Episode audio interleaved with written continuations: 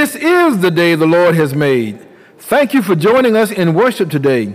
We praise God for you and however you're listening.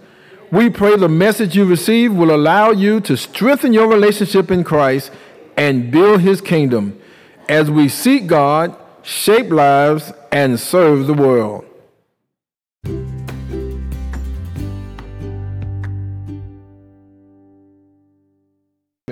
Actually, the third part of our mission statement.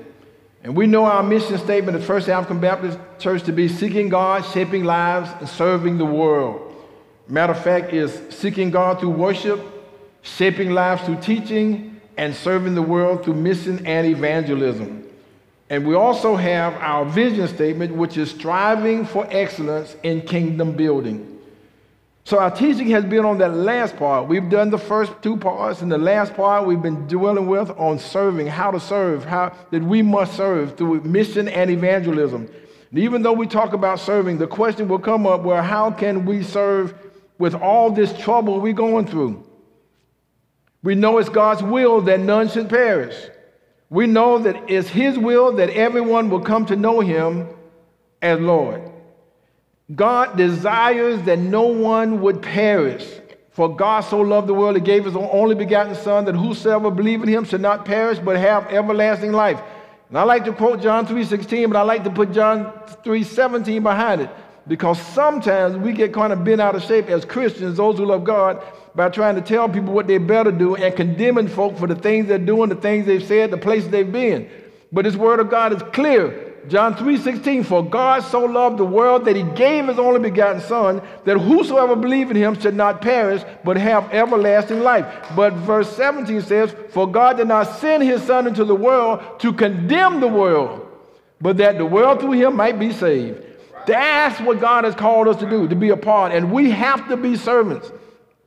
We have to be servants. We are called to serve. So we've been going over that from Acts chapter 2 about the first century church, and we recognize that as being a church. that had all things in common and they met each other's needs. We've been talking about that and sharing with that. So today you're asking me, well, how can we serve? Coronavirus has just stopped everything. It just have, have stopped, put a hold on everything. We can't serve like we're supposed to serve. We can't do what we're supposed to do. I'm going to show you today how we can and we expect it to serve even in the midst of trouble. We look at it sickness and death and curfews and unemployment, confinement, trouble. We just see trouble. But we have been called to serve because we are servants of the Most High God. We've been called to serve. So, how can we serve in the midst of trouble? I'm glad you asked that. First of all, we must recognize something about trouble. First of all, the world is in trouble. Oh, yes, yes, yes. Um, COVID 19 has caused considerable trouble in the world sickness, death, financial destruction, destruction, period. So much has happened in this world till we can see that the world is in trouble. But please, my brothers and sisters, let me tell you that our world was in trouble long before the coronavirus. We had come to a point where greed was winning out over need. The rich were getting richer and the poor getting poorer. And the news that we were getting was not giving those who depended on the news the truth, the whole truth, and nothing but the truth. International corporations making more and more money, and those working making less and less money worldwide. Oh, take a look at the world. Uh, we talk about global warming and talk, uh, global warming and about pollution and how this world was being destroyed from all of the ways of getting money, but yet destroying our very environment. We've been told that if we continue to pollute, if we continue to do what we're doing to the air and to the water, we've been told over and over again, if we continue to do this to our natural resources, that this world, this planet Earth, would cease to exist as we know it. One and one and one would cease to exist as we know it. We witness an increase of tornadoes. We witness an increase of hurricanes. Uh, you say, I don't know about no increase. Yeah, we saw an increase. I remember one time we went like 25, 26 years or so, and only had one hurricane to actually come to Savannah. We were threatened some, but they didn't come to Savannah. But then after that, we've had two or three to come as we get into these times. Not only more hurricanes and more um, tornadoes, but we've had more severe thunderstorms, wildfires, floods. One side of the country, there are wildfires. They can't find enough water to put the fire out. Another side of the country, there are floods all over the place. Too much water. I'm telling you, look at the imbalance of this world. You name it, we had it. The world's in trouble, but even with all of that going on, the world still wanted more money. So forget about all the stuff going on. Forget about how we messed up the environment. Let's just get more money because if the world we got money, we got everything we possibly could need. The world was in trouble. Then comes this virus. And when they show us now that pollution almost overnight reduced to levels we've never seen before. God is still in charge. The world is in trouble. But not only is the world in trouble, we as Christians were and are in trouble. Woo! What do you mean? The church, we have allowed the things of the world to become the things of our world. Let me say it again. We've allowed the things of the world to become the things of our world. We've been called on to serve, but have found every reason, rationale, and excuse not to serve this present age, our calling to fulfill. We have done our best to get others to do what his people who are called by his name were called to do. We, yes, we are in trouble because we fail to love like God wants us to love. We fail to, fail to care like God wants us to care. We fail to live like God wants us to live. We fail to give like God wants us to give. We fail and we are in trouble because of that that we have not done. Oh, we look clearly in Matthew 25 when he says that the end of the world will be like this. He'll separate the people as the shepherd divides the sheep from the goat. And he said to those on his right, when I was hungry, you fed me. When I was thirsty, you gave me drink. When I was a stranger, you took me in. Naked and you clothed me. Sick and in prison, you visited me. And they said, Whoa, Lord, when did we see you hungry and feed you? When did we see you hungry and feed you? When did we see you naked and clothe you? When did we see you sick or in prison and visited you? He said, Inasmuch as much as you've done it to the least of these, you've done it also unto me. But yet there was another group there that we don't like to talk much about. But there was another group there. There's a group on the left. And he got to them, he said, Oh, Oh, you're going into everlasting punishment. And they're like, Whoa, why, why, why, why? I've been a good church person. Says, No, no, no. When I was hungry, you fed me not. When I was thirsty, you gave me nothing to drink. When I was a stranger, you took me not in. When I was naked, you clothed me not. When I was sick and in prison, you visited me not. And they said, Whoa, time out. We never do that to you, God. No, if we had seen you, we'd have fed you. If we had seen you, we would have given you something to drink. Had we seen you, we would have found you a place to stay. Had we seen you, we would have hooked you up. But he said, Inasmuch as you did it not to the least of these, my brother, you did it not unto me. And they will go away into eternal punishment. We are in trouble. We have been, and we are in trouble. And whenever we try not to do what God has called us to do, we find ourselves in trouble. But don't get depressed. Don't, don't, don't be sad about being in trouble. No, no, no. Don't, don't get depressed because we're in trouble and we got trials and we have tribulations. Because Jesus told us that that would be the situation. Yeah, he said, In this world, you shall have tribulation. He said, In this world, you shall have trouble. Now, I got to always take a survey right here, and I want you to participate. Yeah, yeah, you at home, I want you to participate. Jesus says, In this world, you shall have trouble. I need to see the hands of everybody who's in this world. yeah, if you're in this world, raise your hand. All right, that's that's almost everybody. We got a couple of people that's not in this world. Amen. So whatever world they're in, y'all pray for them. All right, amen. Y'all pray for them. But but he said, if you're in this world, and the majority of us are, the majority of us are in this world, you shall have tribulation. Now listen, I understand if that was a pronouncement from the president. If the president said you're going to have trouble, you say, oh, here you go again. I understand if that's the governor that says that. I can understand if we were rattled as much as we love the mayor of Savannah. Yeah, Mayor Van Johnson. If, if he said, you know, in this world, you're going to have trouble. In this city, you're going to have trouble. We, we, we, we could be a little shaken by that. But this is not the mayor talking. This is not the governor talking. This is not the president talking. This is the creator and sustainer of all life. And he said, In this world you shall have tribulation. Why would we be so excited when we see tribulation, trials, and trouble? He said you're going to have it. But then he tells us this as those who love him. He tells us this in this world you shall have tribulation, but be of good cheer. That's King James Version. Y'all know y'all like King James. Be of good cheer. But in here he said, in, in this, he said, but take heart. In other words, don't let the trouble overtake you. Well, how can you not let it when you hear it on the news, when everybody's talking, when you can see signs that we have trouble, when you can see the masks, when you can see the gloves, when you can see the people washing their hands, when you can see people being distanced from you who normally will come up to you and hug you, when you see the midst of us being in trouble, how can you be of good cheer? How can you take heart? How can you be encouraged? You can be encouraged because of this last point I want you to see. Yeah, in this world you shall have tribulation. How can you take heart? I'm telling you how. I'm telling you how, I'm telling you why. It's because not only is this world in trouble, not only is the church in trouble, but you're going to be all right because God is in trouble. that's right. I said that. I said that. Yep. God is in trouble. Mm. Yeah.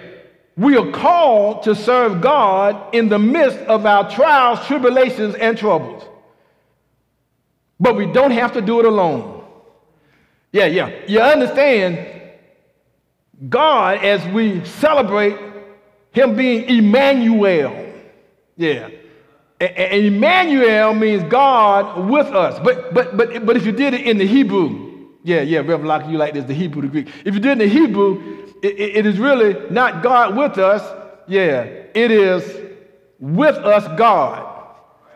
But, but now, if it's with us God, I mean, that's not the way we talk, but, but what's so significant about Emmanuel being with us God? Very significant. Because if it's with us God, it meant that there was nothing between us and God. Yeah, we, are so close to God. God. God wants us to know that He's so close to us. He will guide us and keep us. Well, what do you mean He's so close? He's so close that he will never leave us or forsake us. He's so close that he's so much a part of us that when we're in trouble, God is in trouble. And if God be for us, who can be against us? If God is with us in the midst of what we're going through, there's an answer to every problem that we have. There's a solution to everything that we can't figure out. When God is with us and holding our hands and guiding our feet and letting us know not just everything will be all right, but everything is all right because He's still God all by Himself. But what do you mean? What does His Word say? For those who say, Pastor, you don't preach from the Old Testament enough, I got you this morning. Second Chronicles chapter 7. Yeah, verse 13, 14. The God, Lord God speaking. When I shut up the heavens so that there's no rain, or command the locusts to devour the land, or send pestilence among my people, if my people who are called by my name humble themselves and pray and seek my face and turn from their wicked ways. What will you do, God? That I will hear from heaven and will forgive their sin and heal the land. Oh, God got this, y'all. I know we may be sheltered in, but as we shelter in, we ought to be helping those who have no shelter. We ought to be of support to those who have no choice but to put themselves in harm's way so we who are sheltering in can be safe. I've even asked Chief Minter to let us know of those extreme cases where police officers are going into their own pocket to pay for some extreme cases of people who may not have some elderly and some others who may not have, and police it, and they're going. I said, no, no, no. That, that, that's a job for the people of God to do. I'm not talking about just First African Baptist Church, but I'm talking about the people of God should be able to rise up and help those who find themselves in helpless situations during the midst of this crisis situation. We are in trouble, but God is with us in the midst of trouble. How do we know that God is with us? Because He's made it evidence through everything He's done. We know that he sent his son Jesus through 40 and two generations. And do you recognize that when Jesus was born of a virgin, born of the Virgin Mary, do you recognize that when he got to this earth, he was in trouble? He was in trouble with those around him. He was in trouble from the very time of his birth. Can you see our Lord and Savior at the age of 12 when he went into the temple and he astounded the elders? And as he was astounding them and talking to them, they've already said that Jesus talked about Joseph not being his earthly father, that, jo- that Joseph was not his father, because his father was not of this world. When Mary said that it was the Holy Spirit that came upon her. But can you imagine the talk that the children had about Jesus all while he was growing up? Can you see Jesus when he astounded the elders in the temple and when he said to them, I must be about my father's business? And I can see somebody on the outside of the temple heard that and said, Oh, so his daddy must be one of them preachers in that temple. We know it's going to come out sometime. We know it's going to come out somewhere. Can you just hear all the scorn that Jesus had to go through? As he grew up, he was in trouble. But as he continued to grow up and he became a man, and, and you could see him even as he was baptized of John in the Jordan. Can you see our Lord and Savior Jesus Christ? Even then, they should have known he was the one when the Spirit descended as a dove and the heavens opened and he said, This is my beloved Son in whom I'm well pleased. They should have been able to see that he was who he said he was.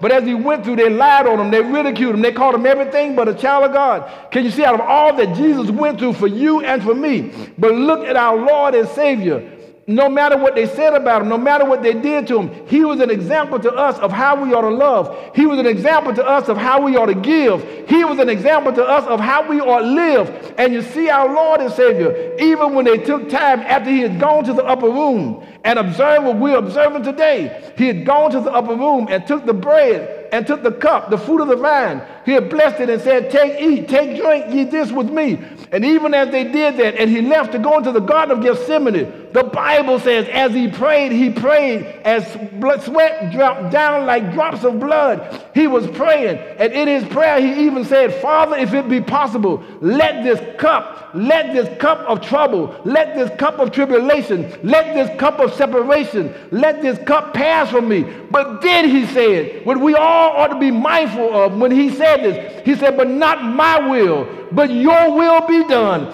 Oh, my brothers and sisters, what an awesome lesson God teaches us about serving in such a time as this. It needs to not be my will, but it needs to be the will of God in everything we do. And then they arrested him, took him from judgment hall to judgment hall. Can you see our Lord and Savior? When they took him and marched him up to the cross with a cross, they put nails in his hands and nails in his feet with a crown of thorns on his head. And on the cross, because he loves me so much, on the cross, because he loves you so much, the Bible says he died.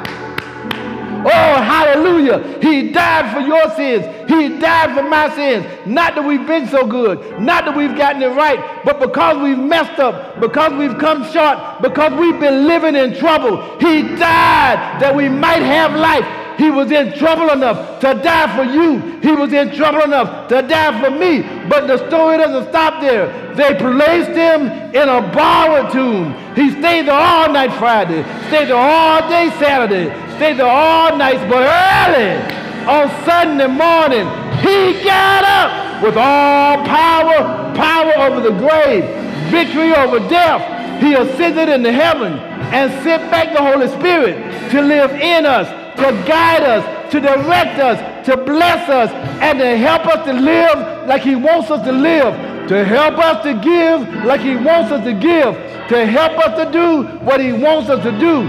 He sent back the Holy Spirit who lives in us, and the Holy Spirit is with us now even in the midst of trials, even in the midst of tribulation, even in the midst of family problems, even in the midst of employment problems, even in the midst of the coronavirus. He is with us now. The Holy Spirit lives in us.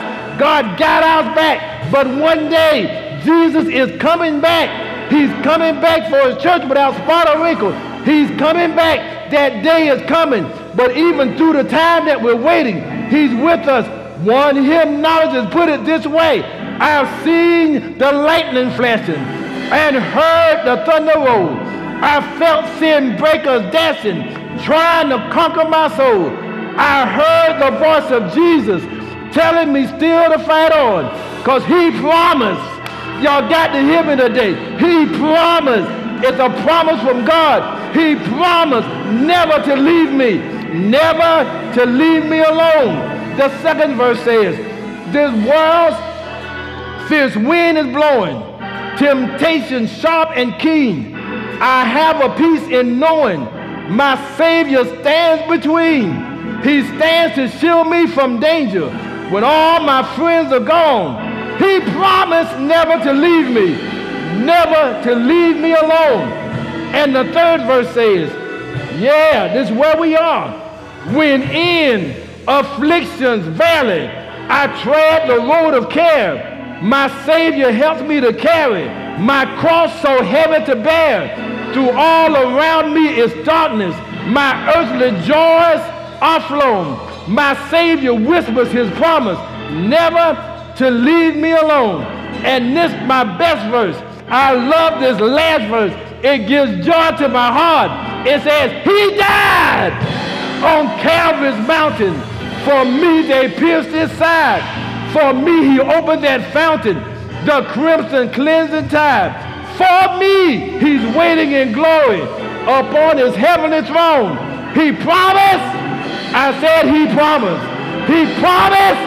I said he promised never to leave me, never to leave me alone. No, no, never alone. No, never alone. He promised never to leave me. Never, never, never, never, never to leave me alone. Oh, thank you, God. No matter what you're going through, He's with you. No matter how dark the clouds may seem, He's with you. No matter what your financial situation might be, He's with you. No matter what the doctor said, He's with you. No, never alone. No, never alone. No, never alone. He's with us. Hallelujah. Thank you, Jesus. Glory to his name. Thank you, Lord. No, never alone. No, never alone. No, never alone. He got your back. He got your front. He got everything about you.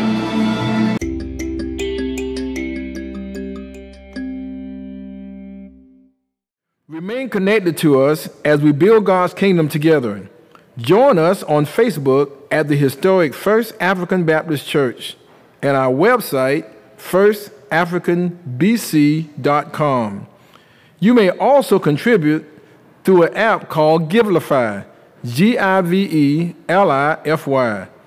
May God bless you and thank you for worshiping with us.